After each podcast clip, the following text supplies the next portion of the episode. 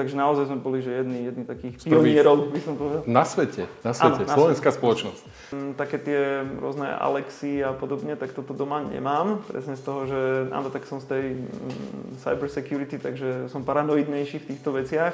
To mi možno neuveríš, tak mi povedal, že som jeden zo zakladateľov spoločnosti ESET.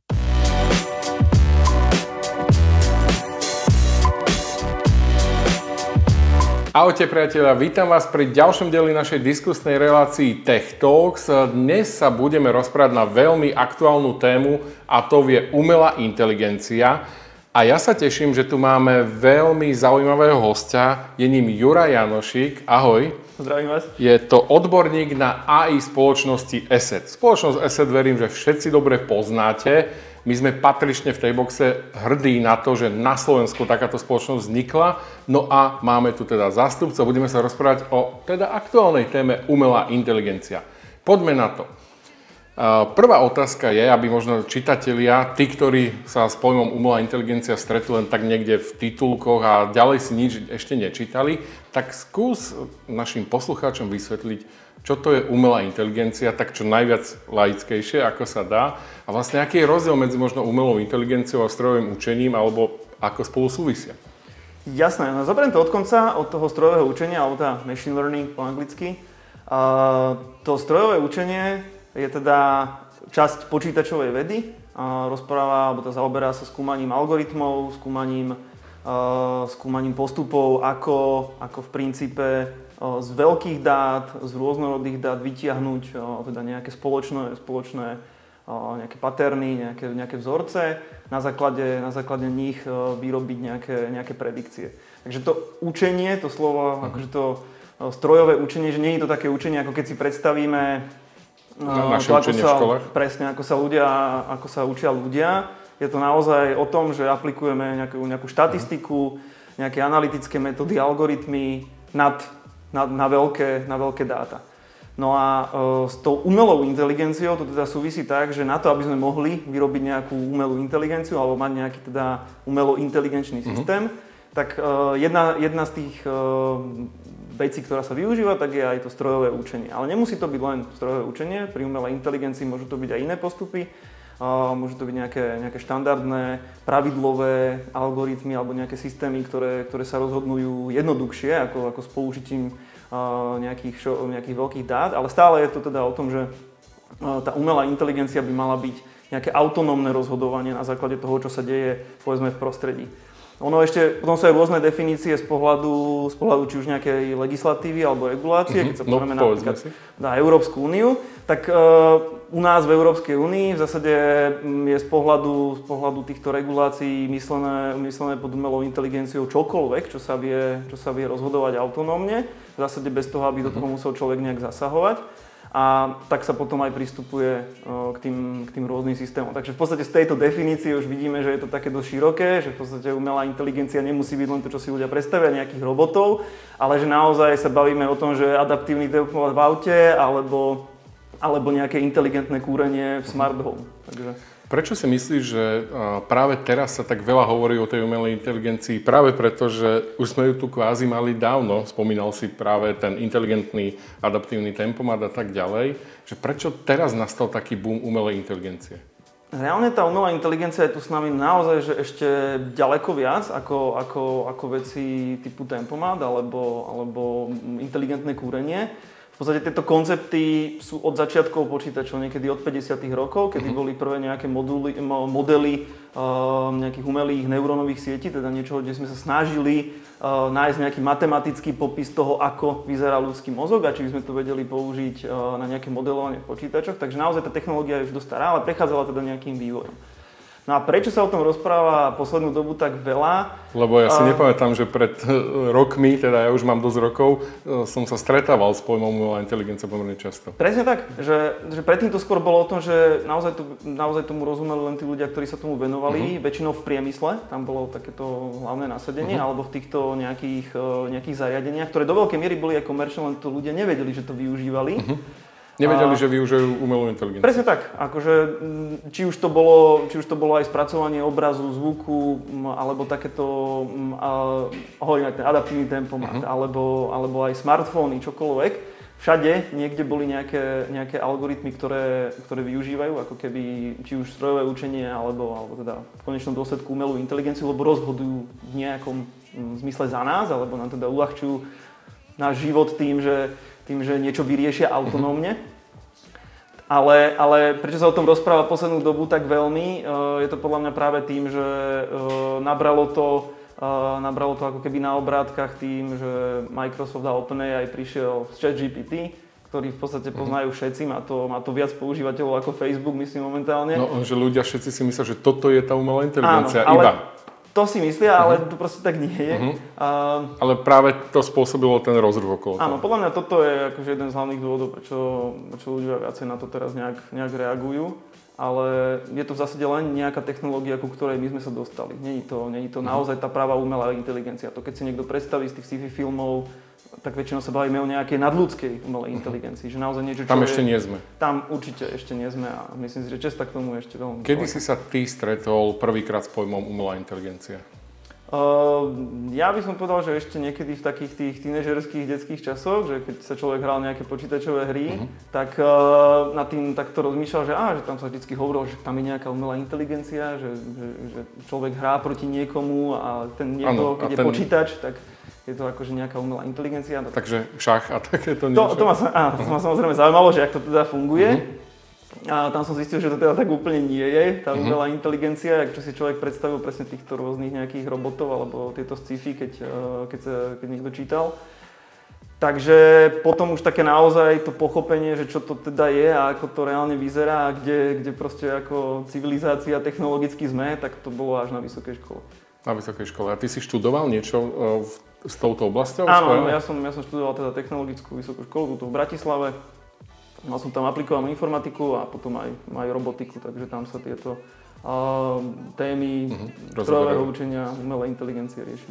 Poďme k spoločnosti ESET, že kedy spoločnosť ESET začala možno využívať nejaké prvky umelej inteligencie pri svojich produktoch? No u nás to bolo uh, vo firme veľmi skoro, by som povedal. Uh-huh. Ďaleko skôr, ako si ľudia možno myslia. Uh-huh. v roku 1997 sme už mali v našom produkte priamo. Teraz prepočítavam, to je dva, viac ako 25 tak, rokov. Viac ako 25 rokov, ja, je to presne tak. A, tak ešte vlastne naši zakladatelia, uh-huh. Miroslav Trnka a, a táto, táto, táto skupina ľudí, tak uh, už nad týmto uvažovali, že či by sa dalo takéto niečo uh-huh. niekde, niekde využiť. To tak za, zvádzalo to, že však vlastne bojujeme proti nejakým hrozbám, tak uh-huh. uh, sme využiť na to nejaké metódy strojového učenia, nejaké umelé inteligencie plus tam ešte do toho hralo aj tú, tú úlohu to, že to bola malá firma uh-huh. v tých časoch, takže... Že bolo lepšie, aby nemuselo byť toľko ľudí áno, a rozmýšľať nad vecami. toľko ľudí, proste hľadali spôsoby, ako si uľahčiť tú robotu. Uh-huh. Lebo to je vlastne to, čo sa deje aj teraz. To, tá umelá inteligencia je tu na to, aby sme si niečo uľahčili, aby sme odbremenili uh, ľudí uh-huh. od nejakej činnosti a tým mohli robiť niečo iné. Takže hovorím, v tomto roku bolo, bol ako keby súčasťou všetkých produktov, ktorý, ktoré sa vtedy predávali ešte ako NOT, tak uh, v rámci toho skenovacieho, skenovacieho jadra boli aj mm, techniky strojového učenia na rozoznávanie nejakých makrovírusov. Takže už vtedy sme to mali. Boli sme asi druhý, sa mi tak zdá, že celkovo v rámci tejto, tejto celej, celej industry. Prvý Industry bol, myslíš bezpečnosti? Myslím tak bezpečnostný. Uh-huh. prvý bol IBM asi rok, rok predtým, alebo uh-huh. možno dva roky predtým, tak oni tiež takéto niečo využili, takže naozaj sme boli že jedni, jedni takých pionierov, by som povedal. Na svete, na svete, ano, slovenská na svete. spoločnosť. A poďme si povedať, že kde všade dnes využívate, toto boli také e, začiatky, a aké prvky umelej inteligencie využívate vo svojich produktoch? Primárne... Ak využívate stále. Využívame, jasné. Využívame aj teda stále robíme okolo toho nejaký aplikovaný mhm. výskum. A primárne použitie, teda s ktorým sa stredne každý, kto, kto používa naše produkty, tak je stále to skenovacie jadro, kde to už teda je ďaleko viac, uh, ďaleko viac integrované a ďaleko viacej využívanie, teda ochrana užívateľov pred rôznymi hrozbami. Uh, takže v podstate, či to je mobilný telefón, ktorý je chránený našimi produktami, alebo to je... Alebo vy spolupra- spolupracujete s Google? Áno, spolupracujeme aj so spoločnosťou Google. Aj tam sú prvky umelej inteligencie pri uh, vyhľadávaní a teda čekovaní tých aplikácií, ktoré Áno, sa... tam v zásade spolupracujeme na ochrane celého Google uh-huh. Play uh, Store. A tamto skenovacie, skenovací tiež taký engine, ktorý vlastne oni na toto využívajú od nás, tak obsahuje aj tieto, a tieto feature. Poďme si možno povedať, ak sa dá tak hĺbšie a bližšie, že ako si to máme predstaviť, že tá umelá inteligencia čo robí? Robí to, že mm, povedzme na, na server alebo na počítač alebo na telefón prichádzajú, prichádzajú, môžu sa objavovať nejaké, nejaké súbory, linky, človek prechádza, povedzme, browsuje web a narazí na nejakú aplikáciu, ktorú si chce stiahnuť. A teraz to, čo my spravíme, je, že my to skontrolujeme, či to, či to je teda v poriadku alebo nie a dáme teda užívateľovi, užívateľovi vedieť, keď je, to, keď je to problém. A tam sa samozrejme využíva celá plejada, plejada rôznych metód. Mm-hmm. Ehm, a jednoducho jedna, jedna z nich je teda aj, sú teda takéto akože umelo inteligenčné alebo teda machine learningové algoritmy, ktoré v zásade robia nejakú predikciu. To znamená, že keď je tu niečo neznáme, tak my sa snažíme zistiť proste na základe týchto metód, že či sa to viacej podobá na niečo, čo je v poriadku, alebo na niečo, čo môže byť potenciálne nebezpečné, alebo vyslovene je to mm-hmm. také, že, že je to naozaj že hrozba. A stalo sa už niečo, že sa vyhodnotilo zle, že nebola to hrozba, vyhodnotili ste? Ako sa potom e, funguje? To, toto sa stáva, nechcem povedať, že bežne, ale je, uh-huh. to, je to proste ako bežný problém aj pri iných formách ako uh-huh. detekcie. Uh, odborne sa to teda nazýva, že false positives, že falošné, falošné pozitíva, že niečo, čo je, čo je benigné, čo je v poriadku, tak označíme, že je zlé. A na to sú samozrejme metódy, aj my máme na to kopec rôznych nejakých ochrán kde, kde sa snažíme tomuto predísť, ale samozrejme stáva sa to. Uh-huh. A, a v takých situáciách proste to snažíme sa veľmi rýchlo vyriešiť. Keď, keď buď, buď si to ten užívateľ ani nevšimne, uh-huh. že naozaj je tam veľmi krátky ten časový, časový rozsah, alebo keď je to také, že nám to musí niekto ako keby zareportovať, že mali takýto problém, my sme im niečo detekovali, tak samozrejme uh-huh. hneď, hneď to riešime. A Predpokladám, že teda takmer vo všetkých produktoch sú určité prvky e, umelej inteligencie, vašich, e, čo sa týka assetu. Ako využívate možno formy umelej inteligencie aj v interných procesoch, možno v komunikácii s zamestnancami a tak ďalej?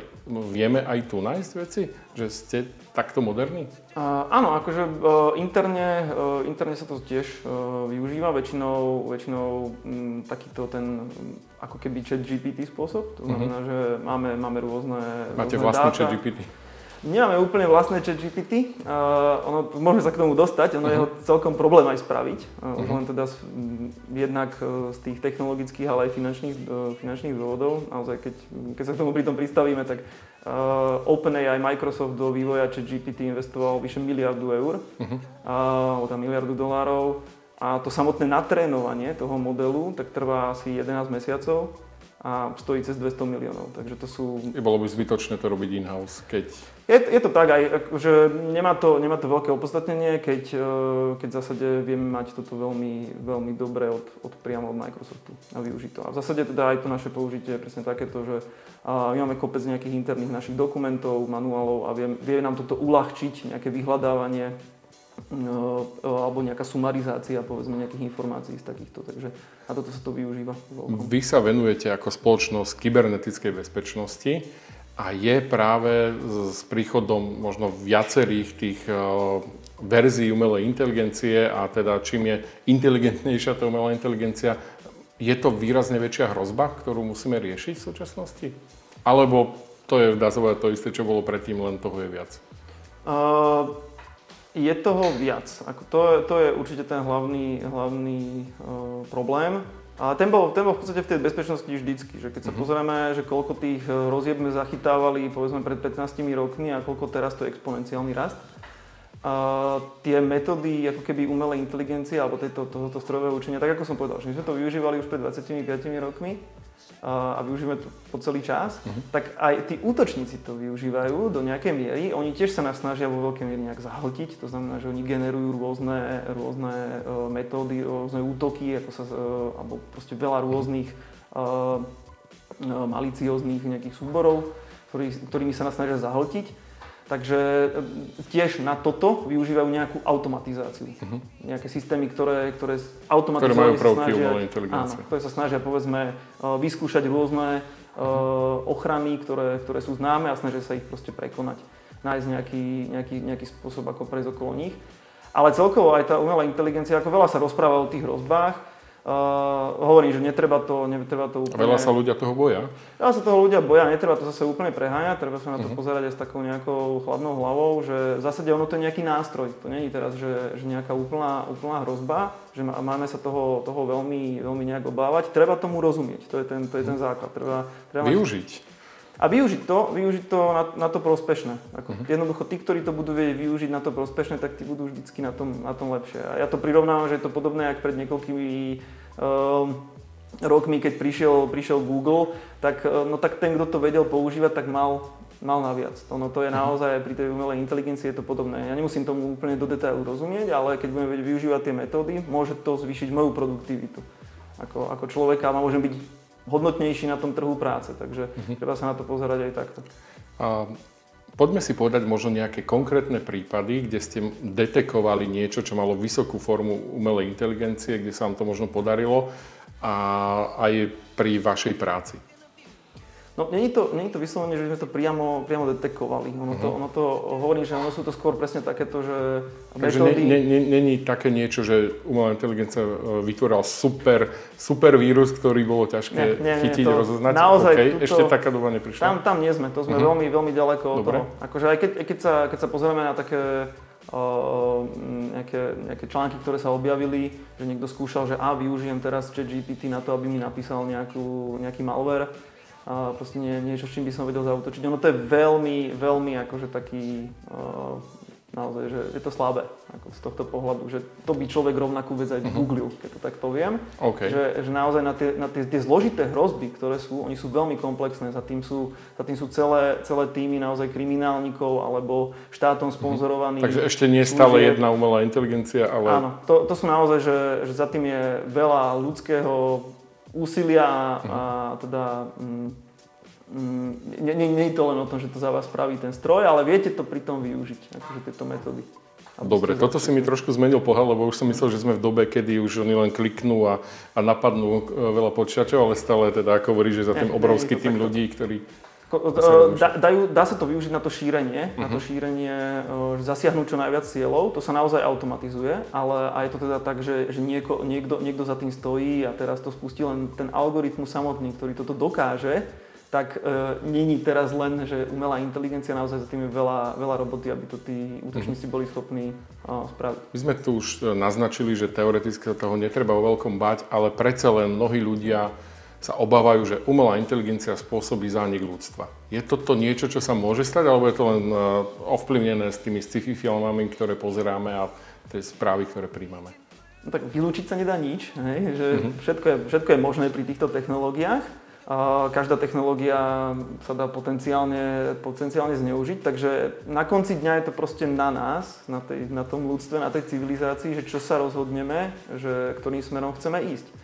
Uh, je aj na nás, či napríklad naozaj to chceme smerovať ten výskum k tomu, že potrebujeme nejakú uh, superhuman intelligence, niečo naozaj nadľudsky inteligentné. Áno, viem si predstaviť, že keď sa bavíme výhľadovo na nejaké uh, storočia dopredu, tak keď chceme byť nejaká multistelárna civilizácia, cestovať proste po vesmíre, no budeme asi také niečo potrebovať. Uh-huh. Ale teraz, v najbližšej dobe, jednak, jednak podľa nie sme ani tak technologicky na tom, aby sme toto boli schopní mhm. docieliť to, že, to, že príde nejaká super inteligencia, to počúvame v podstate každých 10 rokov, niekto s tým Áno, áno, už rok 2000 sme tu nemali byť áno, a mal takže, zánik ľudstva. Takže t, naozaj to, to, tie technológie nie sú ešte takto, takto ďaleko. Ale hovorím, že základe si povedať, či to vlastne my ako civilizácia vôbec niečo také potrebujeme, uh-huh. lebo tam sa potom bavíme o tom, že do akej miery to môže byť pre nás, pre nás ohrozujúce, že či ideme tou cestou Skynetu, alebo, alebo ideme skôr, skôr niečím, že nejak to rozumne, rozumne využívať. Čo sa týka vašich produktov, a už sú tak inteligentné, že už nepotrebujú ľudský zásah, alebo stále tam potrebujete ten tým ľudí, ktorý máte a možno ešte ten tým sa bude zvyšovať? Je to presne tá druhá možnosť. Stále potrebujeme, stále potrebujeme tých ľudských analytikov, tých ľudských e, výskumníkov. To je, to je v podstate veľmi dôležité a je to ešte v tejto dobe by som povedal dôležitejšie naozaj tá umelá inteligencia alebo tieto, tieto algoritmy pomôžu na to, že ako keby tých ľudí odbremenia od nejakých veľmi repetitívnych, uh, repetitívnych úloh a zároveň ich teda nasmerujú, mm-hmm. že im mhm. vedia pohľadať to zaujímavé v tom veľkom množstve dát, lebo to sú naozaj obrovské dáta, to, to, na čo sa majú viacej sústrediť. A tam tam, tam tá ľudská expertíza je dôležitá v tom, že vie lepšie poskladať tie rôzne, rôzne, rôzne časti do seba a vie spraviť povedzme lepšiu formu detekcie na konci, na konci dňa na nejakú zložitejšiu hrozbu, ako spraví uh, ten autonómny algoritmus, mm-hmm. ktorý to naozaj zameriava na tú rýchlosť, že zníži ten, tam je dôležité, že my sa snažíme znižovať ako keby ten čas tej reakcie. To znamená, že teraz, teraz sa niekto stretne s nejakou hrozbou alebo je na ňom nejaký útok, ako my na to vieme rýchlo zareagovať. Mm-hmm tak samozrejme tie systémy vedia reagovať ďaleko rýchlejšie, ale na konci dňa, keď sa robí nejaká tá, tá analýza a robíme voči tomu nejakú lepšiu ochranu, tak tí ľudia sú tam potom dôležití. A ďalšia vec je, aj pri, tej, pri, tej, pri tých všetkých algoritmoch, aj keď, keď sa bavíme povedzme o tom chat GPT, tak e, dôležité je pri tom, pri tom natrénovaní toho modelu, ktorý potom bude vám dávať tie odpovede alebo robiť tie predikcie, tak tam je do veľkej miery dôležitý ten ľudský vstup. Jednoducho tí ľudia najprv vytvoria ten, ten set, ten, mm-hmm. ten, tú, tú sadu, z ktorej, na ktorou sa ja ako keby učím, z ktorej ja potom vyrobím ten, ten, ten algoritmus, ten model, ktorý sa rozhoduje, to, čo by som mohol potom prehlásiť, že je súčasť nejakej umelej inteligencie. Tam je, tam je dôležitá tá, tá, ľudská, mm, tá ľudská sila stále do veľkej miery. Preto mi dáva zmysel to, čo si aj predtým povedal, že aj na tej druhej strane tam je stále množstvo tých ľudí a nenechávajú to stále na, na tie stroje, na tú umelú inteligenciu. A poďme k tomu chat GPT. Ako chat GPT zmenil svet umelej inteligencie? Do veľkej miery uh, to zmenil v tom, že zrazu si to začal, začali to využívať ľudia vo veľkom, uh-huh. uh, aj takí, ktorí tomu predtým nerozumeli. Uh, pre, pre ako keby celý tento celý tento priestor uh, umelej inteligencie. V zásade, čo nám ten nástroj priniesol, je, že máme, máme ako keby strojové porozumenie jazyku. To je to, je, to, je to čo to na konci dňa je. Áno, vlastne ten algoritmus nie je nejaký zložitý, to je v zásade veľmi nejaká jednoduchá štatistika. A aj ten, ten samotný nápad, z ktorého ten chat GPT vychádza, je, je v podstate veľmi, veľmi ako krásny matematický mm-hmm. spôsob a je, je dosť jednoduchý, že ako za tým netreba hľadať nejakú, mm-hmm. nejakú úžasnú technológiu, naozaj tam, tam proste nie sme. To, je to stále postavené na štatistike pravdepodobnosti, ale to, to zaujímavé na tom je, že aj takýmito jednoduchými matematickými modelmi sme, do, sme, sme našli, našli, uh, našli spôsob, ako, ako počítačom alebo ako proste automatizovať porozumenie, porozumenie písanému textu, alebo teda aj, uh-huh. aj zvuku na konci, konci dňa ale ako vieme aj vytvárať nový. Mm, je to, je to, toto je podľa mňa do veľkej miery ten, ten zásad, zásadný úspech. Ja som si to vyskúšal, ale pre mňa e, nebol GPT v súčasnosti veľmi dôveryhodný, pretože som sa ho aj opýtal, kto je Roman Calík a paradoxne, to mi možno neuveríš, tak mi povedal, že som jeden zo zakladateľov spoločnosti ESET.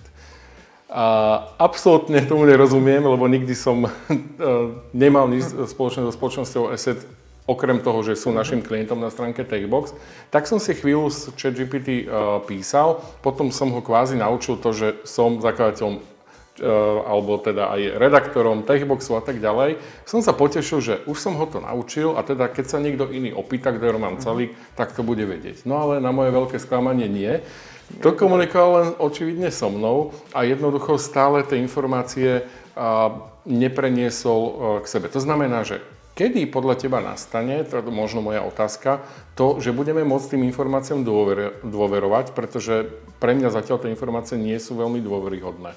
No, to, čo si popísal, že sa ti stalo, to sa odborne nazýva, že halucinácia pri týchto... Uh-huh. Pri týchto uh, ale nemal som ju ja, ale... Mal ten model, okay. samozrejme. Pri týchto generatívnych uh-huh. modeloch, ktoré tak generatívne, uh-huh. že vyrábajú niečo na základe nejakého nášho, nášho vstupu, to je, to je dosť veľký problém, samozrejme veľa, veľa je okolo toho aj výskumu, že ako sa s tým vysporiadať. No to je presne ten, ten, tá, tá nejaká ľudská interakcia, ktorá je tam dôležitá mm. pri, tom, uh, pri tom vytváraní toho vstupného setu. V zásade ten chat GPT je naučený na všetkom možnom, čo proste mm. máme na internete. A tam sú samozrejme popísané aj somariny, dezinformácie, no. hoaxy. No a ono sa to proste na tom naučí, uh-huh. takže musí to niekto, samozrejme aj pri tom chat GPT tam je obrovský tým ľudí, ktorí, ktorí do veľkej miery aj prechádzajú uh, a upravujú ten, ten, ten, vstupný, uh, ten vstupný set. To je akože veľký, veľký problém práve tým, že na čom to je naučené. Uh-huh. Uh, na akých dátach je to naučené, kým, kým my si nebudeme vlastne istí, že do toho vstupujú, vstupujú ako keby správne informácie overené, tak e, nám to ani nikto nedá dobrú, dobrú odpoveď, alebo vždycky tam bude mm-hmm. proste to riziko, že, že si to začne proste vymýšľať, lebo naozaj to je generatívny model. Toto mi prišlo, že si vymyslel, lebo nikde som ani nenašiel žiadny ano. zdroj, kde by sa písalo, že, že som spoluzakladateľom ESETu. Ono úplne stačí, uh, vlastne to je nejaká, vieme si to predstaviť mm-hmm. tak, že ono to je nejaká predikcia, že aké ďalšie slovo bude nasledovať, veľmi jednoducho povedané. No a keďže to naučení naozaj na obrovskom, obrovskom sete, mm-hmm. tak úplne stačí, že niektorí ľudia sa zmienili proste povedzme v mhm. nejakých prienikových článkoch alebo niekde a ono, ono už teda hľadá, že tak toto by mohlo k tomu sedieť mm-hmm. a začne si, začne si ako keby vymýšľať. Mm-hmm. Ja ho viem samozrejme v tom kontexte, ktorý je vtedy validný len ako keby pre mňa, toho, toho užívateľa, tak ja ho viem presvedčiť, že tak tuto máš nejaký základ, toto použij a už, už generuj potom ďalej, ďalej z toho a vie to byť presnejšie, ale samozrejme len, len tak sa na to spoliehať je proste problém. Ale to je, by som to možno prirovnal, je to podobné ako Wikipedia, keď začínala. Hej, že, mhm. Takže že... sa bude stále učiť, učiť. Kedy tie informácie, možno ktoré jasne budem komunikovať a ho sa snažím napraviť, možno budú brať vážne, alebo niekto na pozadí bude, bude sedieť, alebo možno ten ľudský faktor, ktorý povie OK, tu mi dal správnu informáciu, lebo môže to byť aj naopak, mm. že budem sa snažiť ho úplne zmiasť a naučiť ho kvázi úplne dezinformácie, hoaxy, vymyslieť si čokoľvek. No to je presne to, že uh, ako keby ono sa to teraz nevie úplne takto naučiť. Mm-hmm. Takže nebere tie moje informácie ako zdroj, tá, ktorý má preveriť? Áno, áno tam, kde, mm-hmm. tam, kde sme momentálne, uh, presne táto akože ChatGPT, tak uh, ty keď do toho budeš vkladať takto dáta, tak je to len pre teba. Je to naozaj len v tom tvojom kontexte a nezmení sa celý ten model, lebo ako hovorím, mm. jeho pretrénovanie trvá niekoľko mesiacov a stojí obrovské peniaze. Takže toto skoro nikto, nikto nerobí. Uvidíme, ako to pôjde do budúcna. Samozrejme, tie technológie sa, sa vyvíjajú ale, ale tiež myslím si, že do toho zasiahnu nejaké regulácie, že toto nebude len taká akože bežná vec. Lebo naozaj ten, ten problém toho, že to niekto bude vedieť zneužívať, hlavne ako dezinformácií máme aj teraz veľa, nepotrebujeme mm-hmm. ešte či GPT, aby nám ich vyrábal, ľudia si ich vyrobia aj sami. Ale keď, keď to bude chcieť niekto naozaj že automatizovať a vo veľkom, toto je veľmi dobrý, veľmi dobrý spôsob. V tvojej práci, kde sa vlastne, čomu konkrétne sa venuješ, čo sa týka umelej inteligencie v SETE? Ja sa venujem v zásade tomu, aby, aby sme hľadali, eh, čo sú nejaké, nejaké nové metódy eh, a ako ich zakomponovať do našich produktov. Vyslovene, že, že kde to má proste zmysel eh, a ako nám to vie, vie pomôcť. Hlavne, hlavne čo sa týka tej detekcie, to znamená, že zlepšiť ochranu klientov, ako ju zrýchliť, ako ju skvalitniť uh-huh. a potom ako hlavne, hlavne v tých enterpriseových alebo teda biznisových produktoch, ako povedzme využiť aj takéto technológie, ako, ako, ako sú ChatGPT, povedzme, na, na to, aby to tým ľuďom prinieslo nejakú pridanú hodnotu. Typicky v, tom, v tých biznisových je to o tom, že tiež je tam veľa dát, hej, chránia, sa, chránia sa veľké siete. Vo firmách sú týmy ľudí, ktoré, ktorí, ktorí na tým sedia, je tam, je tam nejaký, nejaký analytický tím a pre nich takáto informácia môže byť veľmi zaujímavá. To znamená, že oni povedzme vidia tú našu konzolu, uh-huh. kde, kde sa stretávajú všetky tie, všetky tie dáta z ich, z ich povedzme siete a k tomu im takýto, takýto nástroj vie ponúknuť nejaké ďalšie. Vlastne toho, prácu toho analytika to vie, uh, vie, mu, vie mu pomôcť.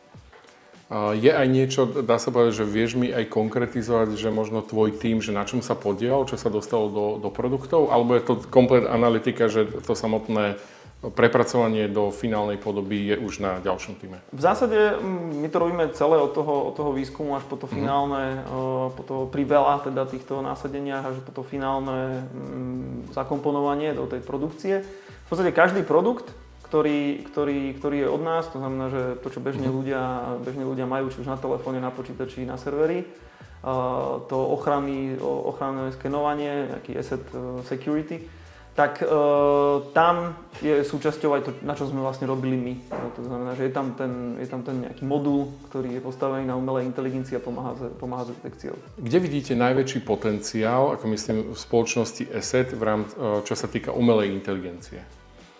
Najbližšie obdobie, určite to, čo som spomenul aj naposledy, u týchto biznisových zákazníkov. Tam naozaj je na to veľký, veľký priestor, mm. kde, kde presne keď sú tam tiež zložité, komplexné, veľké dáta, tak im to, tak im to v tom vie pomôcť, hlavne mhm. tým, tým analytickejším týmom, ale vlastne aj, aj u nás, my tieto, mhm. my tieto služby poskytujeme tiež. Um, Hlavná, hlavná teda výhoda toho je, že, že keď, keď sa bavíme presne o takomto nejakom uh, chat GPT, uh, tak je to ako keby iný spôsob, ako ja interagujem s tým počítačom, ako interagujeme s nejakou aplikáciou, takže určite pôjdeme týmto, týmto smerom.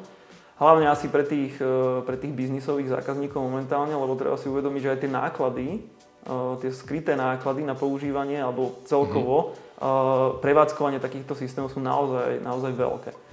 Takže Zatiaľ to asi bude teda výsada, výsada nejakého biznisu. Uh-huh. Až potom a, možno a potom komercie. neskôr nejaký, nejaký ten consumer segment. Tu sme si povedali o výhodách, kde, kde vidíš nejaký potenciál, budúcnosť a možno kde vidíš také najväčšie hrozby umelej inteligencie práve v oblasti tejto bezpečnosti. No v oblasti tej bezpečnosti ja vidím najväčšiu hrozbu práve pri tých dezinformáciách, hoaxoch, pri tomto. To je, to je podľa mňa najväčší ako keby problém. Uh-huh.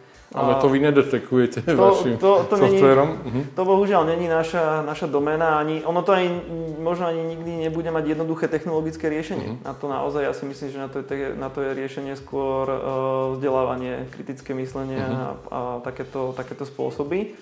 Lebo keď jednoducho niekto chce... Mala by sa umelá inteligencia učiť už na školách? No určite by sa mala do nejakej miery uh, rozprávať o tom, že čo to je, ako sa to dá využiť, aké to má rizika. Uh, jednoznačne. Akože v tomto mm. naozaj si povedzme to školstvo trocha je pozadu oproti tomu, ako idú technológie dopredu. A, a ďalšie z tých rizík uh, potom súvisia celkovo s tým využívaním. Že keď sa, keď sa pozrieme na to, že kde sa to vlastne všade objavuje a ľudia si to ani neuvedomujú, či už sú to autonómne mm. auta, inteligentné domy alebo, alebo rôzne, rôzne smart device, ktoré ľudia so sebou väčšinou bežne, bežne nosievajú, tak tam nejde len o tú, o tú ako keby intel, umelú inteligenciu, ktorá nejak bude rozhodovať na základe nejakých dát, mm-hmm. ktoré, sa, ktoré sa k ním dostanú a niekto, niekto sa to môže snažiť, e, či už vedomé alebo nevedomé, nejak, nejak e, obísť.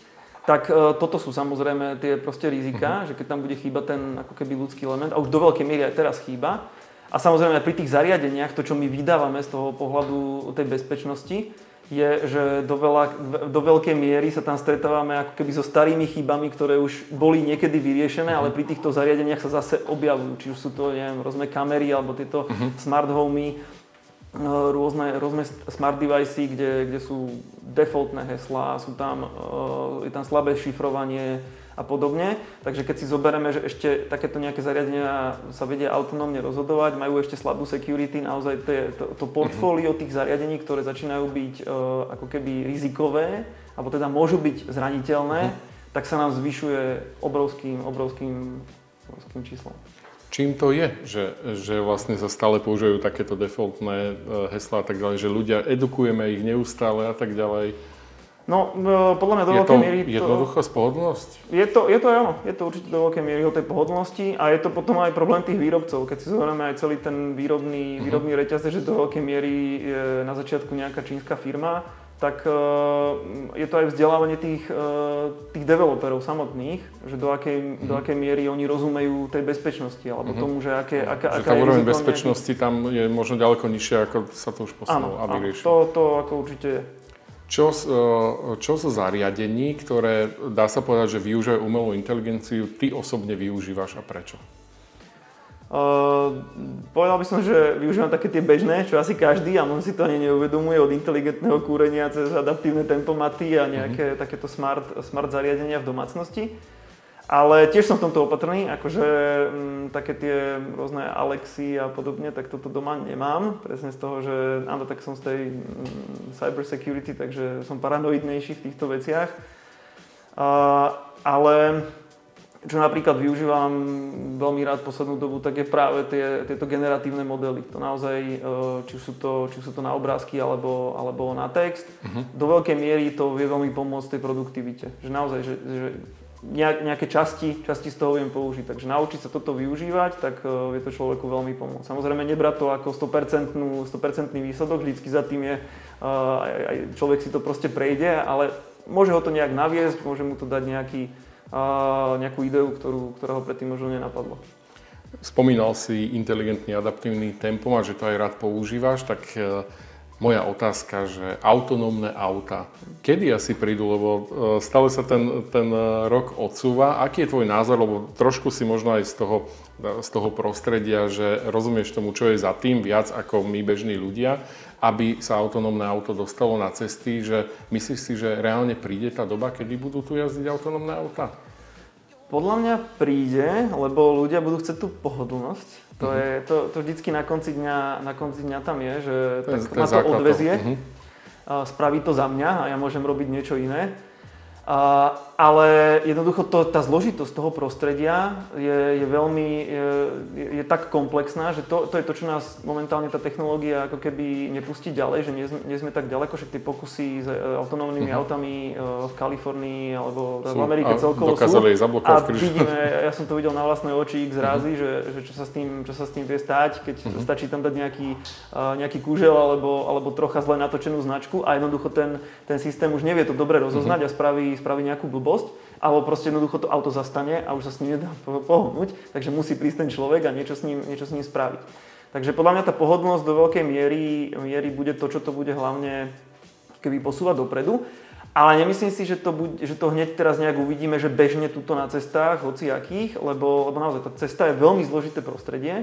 Takže po, hlavne meska. Áno, hlavne meska, alebo aj vidiecka, keď si zoberieme. A a jednoducho, keď tam bude nejaké takéto autonómne rozhodovanie, vždy sa to dá, vždy to môže nejak zblbnúť, lebo jednoducho niekto tam dá zlú značku, alebo či už umyselne, alebo neumyselne a jednoducho ten systém sa môže potom zle rozhodnúť. Mm-hmm.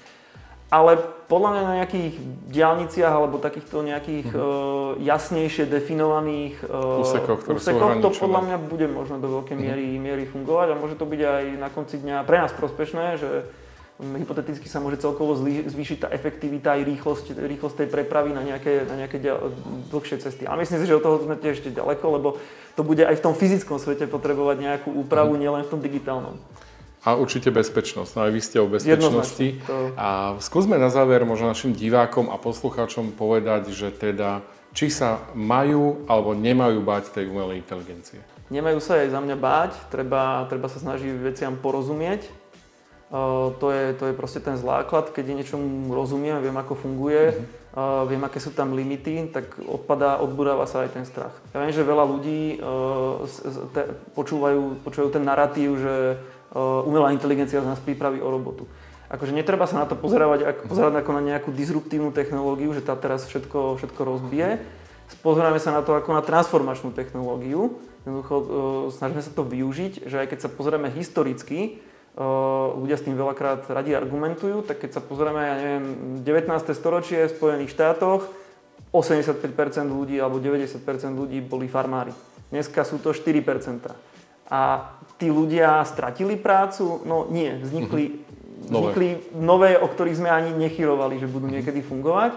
A takto to bude aj pri umelej inteligencii. Áno, treba si byť vedomý tých rizík, treba, vedie, treba, treba rozumieť tomu, že kde, kde, môžu byť, kde sú tie hrozby, a tie treba jednoducho adresovať, s nimi treba niečo robiť. Ja ti ďakujem veľmi pekne. Verím, že ste sa dozvedeli viac o tej umelej inteligencii, aj pochopili, že ak aj budeme rozumieť, možno aj vďaka tebe viacerí diváci, posluchači tej umelej inteligencii viac porozumeli, tak sa jej naozaj nemusíme obávať. No a bol tu s nami teda Juraj Janošík, odborník na umelú inteligenciu z ESETu. Ja ti ďakujem, ďakujem veľmi pekne. Ahoj. Ahojte.